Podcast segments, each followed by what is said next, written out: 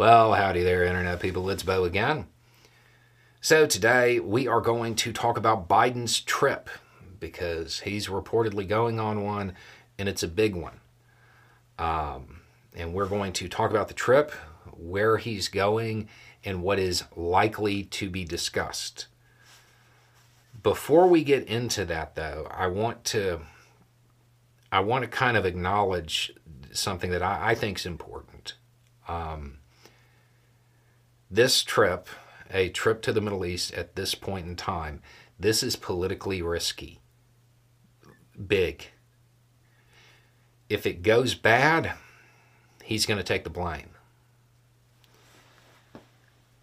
Politically, it is very risky.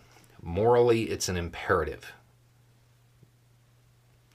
Because if it goes well, it could save a whole lot of lives.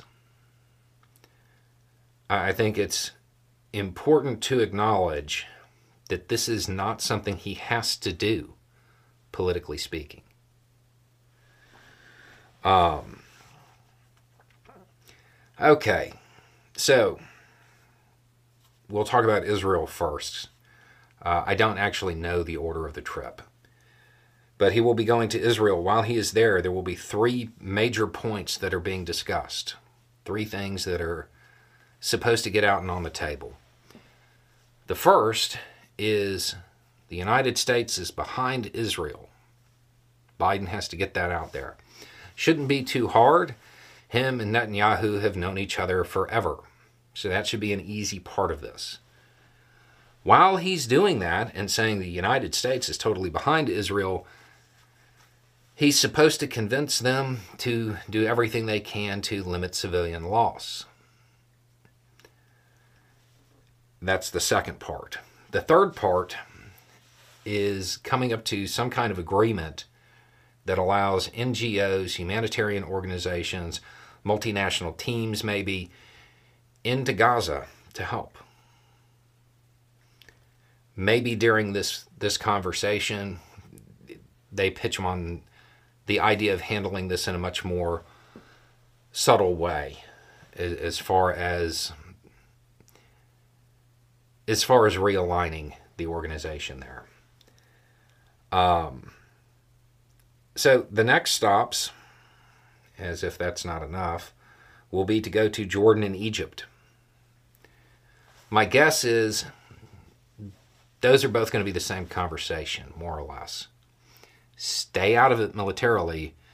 Can you help? Those will be the conversations.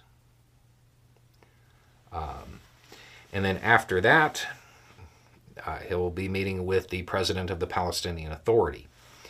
Again, I'm saying that as if that's the chronological order. I don't know the order in which the meetings are taking place. But those will be the conversations. Uh, as far as the conversation with the Palestinian Authority, it's either going to be immediately after Israel or it's going to be absolutely last. I know foreign policy people right now, you're like, why are they talking to them? Foreign policy is about power, right? So foreign policy people are kind of like, what is this? To have a series of meetings about the fate of the Palestinian people and not meet the Palestinian Authority president, that is not a good look. Um, that's why.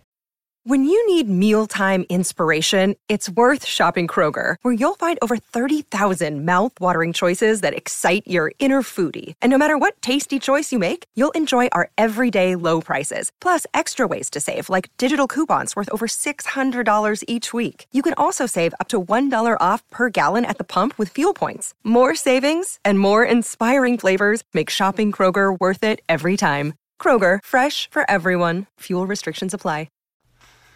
It's the Palestinian Authority president has a whole uh, lot of limitations on what what they can actually do diplomatically here, um, unless there is some kind of major breakthrough with Israel. So, but that's the that's the trip. If it goes well, people will probably forget about it Um, if it goes poorly, it's going to hurt him politically. If it goes well, a whole bunch of lives will be saved, though. That's the math. Anyway, it's just a thought. Y'all have a good day.